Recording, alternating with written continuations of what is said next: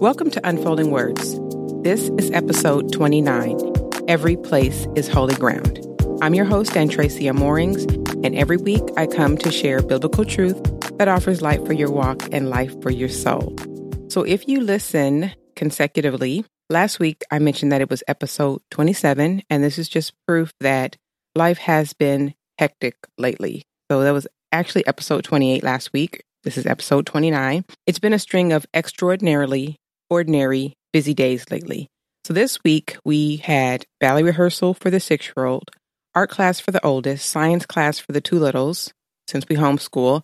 We outsourced some classes. Then there was dinner prep, dance recital, dress rehearsal, followed by an early morning wake-up call on Saturday for a ballet dance recital, immediately followed by Christmas production rehearsal for the oldest, lunch, and then right back to church for evening service, where my oldest son serves in the children's ministry. So most days are busy like this, and they include a myriad of tasks: laundry, homeschool, errands, grocery shopping, work, making dinner, rinse, repeat. And it's easy to get exasperated and overwhelmed with the daily routines. There's mounds of laundry with 3 kids and the piles of dirty dishes. There's the discipline that has to be doled out daily. But you know, God never designed these everyday tasks to be a burden for us. Colossians 3 verses 23 through 24 in the ESV say, "Whatever you do, work heartily as for the Lord and not for men, knowing that from the Lord you will receive the inheritance as your reward. You are serving the Lord Christ." Sacred days are not just confined to Sunday. God's presence and His purpose can be seen in every moment of every day. And God offers us grace to do the mundane things that can wear us out. Every toilet cleaned, every meal cooked, and every correction made is an act of service in God's eye, and one that does not go unnoticed. I'm talking to all of you moms out there who know how hard it can be to get burdened down with these everyday tasks. So I'm not just working for my family when I do these things. I'm actually serving the Lord.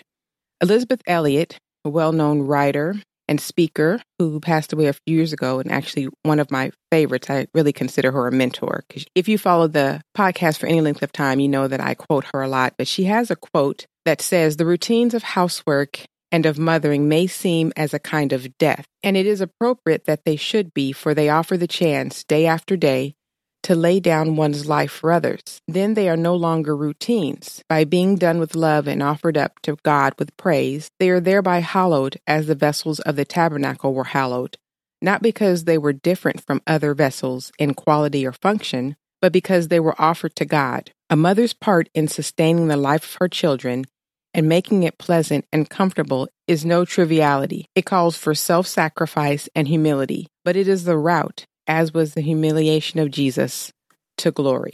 In our tasks at home, we're serving and we're sacrificing. So most parents, you know, they want their children to serve them, but serving them provides a model for them, a real-life example of what service to God looks like. So most of our lives are made up of the mundane. If we are to live entirely for God's glory, then the majority of our waking time, we should dedicate it daily to the mundane tasks. And these demands should be looked at as sacred, as time we spend worshiping with the Lord. So to do this, we have to be able to discern the presence of God and His purpose in our everyday lives. And this can be a challenge because we're used to finding God in the hours that we've set aside during the week for church service, Bible study, or maybe even your own personal devotion time. We tend to take everyday activities for granted because of their sameness and their repetition. It's easy to come to the conclusion that since we find nothing extraordinary in the ordinary, it has no spiritual value. And as a result, many of us look for extraordinary experiences to worship God in our limited free moments. We're chasing after a spiritual high of sorts. And by doing this, we put too much of our Christian life into the category of the unusual, and we overlook the valuable sacred dimension of everyday life. We have to use our discernment to see that our everyday lives are sacred space fit for the Master's use. So when I view mundane acts in this light, the kitchen becomes holy ground. So does the laundry room and every other area where I'm tempted to think it's simply drudge work. When offered to God, even the everyday tasks can be holy. It's hard to think of them that way, but when you think about how God manages his kingdom, it's an upside-down kingdom. So that's the same way we have to look at these everyday tasks. Mopping floors is ministry. I know you're like, are you serious? It sounds ludicrous. And it felt especially ludicrous to me as I mopped floors this weekend, only to find them dirtied up again by 3 sets of little feet. But bless God, those little feet are still here to dirty the floor. They're still here alive and breathing. It's all about perspective, right? And I take pleasure in the thought that I get to provide a clean, stable, and loving home for them. That's really an honor that God has given me. And it's an honor that many women want but cannot have. Every act of service is counted worthy in God's eyes. And this small shift in perspective has changed my grumbling into holy wonder. God sees every little act of service and sacrifice I do, and he honors it. The same for you. I have a sign above my sink that says, "Divine service is conducted here 3 times daily. It's just a simple reminder for me that the dirty dishes, the cooking, all of it is a divine service and a privilege to take care of the precious souls that God has loaned me. All of these tasks also serve as a reminder of the blessings that lead to all of the work, the blessings of food to cook and food eaten, leading to dishes that need to be washed.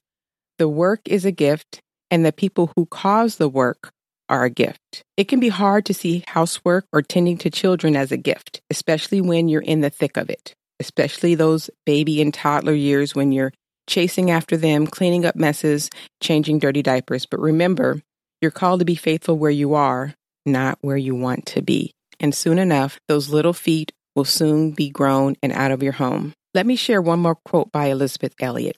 She says, "This job," speaking of motherhood, and you can insert anything, whether it's motherhood, being a wife, being a husband, being an employee, you can insert that there. "This job has been given me to do. Therefore, it is a gift. Therefore, it is a privilege. Therefore, it is an offering I may make to God. Therefore, it has to be done gladly if it is done for him. Here, not somewhere else, I may learn God's way. In this job, not in some other way, God looks for faithfulness." Many of us, me included, fall into that faulty belief that ministry begins only when we perform a specific type of church-related work, or better yet, when we're divinely called into a full-time paid ministry position in the church. We have to remember that the task, those who we offer sacrifices to, and the energy used for the task, they're all sacred and they're all holy. God doesn't overlook any of it. Author Tish Harrison Warren wrote in her book, Liturgy of the Ordinary, Sacred Practices in Everyday Life, "But when we use our bodies for their intended purpose in gathered worship, raising our hands or singing or kneeling, or in our average day sleeping or savoring a meal or jumping or hiking or running or having sex with our spouse, or of kneeling in prayer or nursing a baby or digging a garden, it is glorious as a great cathedral being used, just as its architect had dreamt it would be. When I brush my teeth, I am pushing back in the smallest of ways the death and chaos that will inevitably overtake my body. I am dust polishing dust, and yet I am not only dust. When God formed people from the dust, he breathed into us through our lips and teeth his very breath. So I will fight against my body's fallenness. I will care for it as best I can, knowing that my body is sacred and that caring for it and for the other bodies around me is a holy act. I'll hold on to the truth that my body, in all of its brokenness, is beloved, and that one day it will be, like the resurrected body of Christ, glorious. Brushing my teeth, therefore, is a nonverbal prayer, an act of worship that claims the hope to come." Didn't she nail that message of how even a mundane task as simple as brushing our teeth can be a glorious act of worship? So today, if you have an attitude about washing those dishes, as I often do, take a different look at the act set before you. Look at it as a chance to serve those around you and to model service for the little people who may be in your life looking to you. Change your perspective and see what God wants you to see when it comes to finding holy ground in every place in your life. I pray that you were encouraged by this message today. I thank you so much for listening to the Unfolding Words podcast. If you're enjoying the podcast, I'd love it if you'd share the episode with a friend or share it on social media with the hashtag Unfolding Words. Please join me next week for another edition of the podcast. And may God's word be a lamp to your feet and a light to your path. God bless you.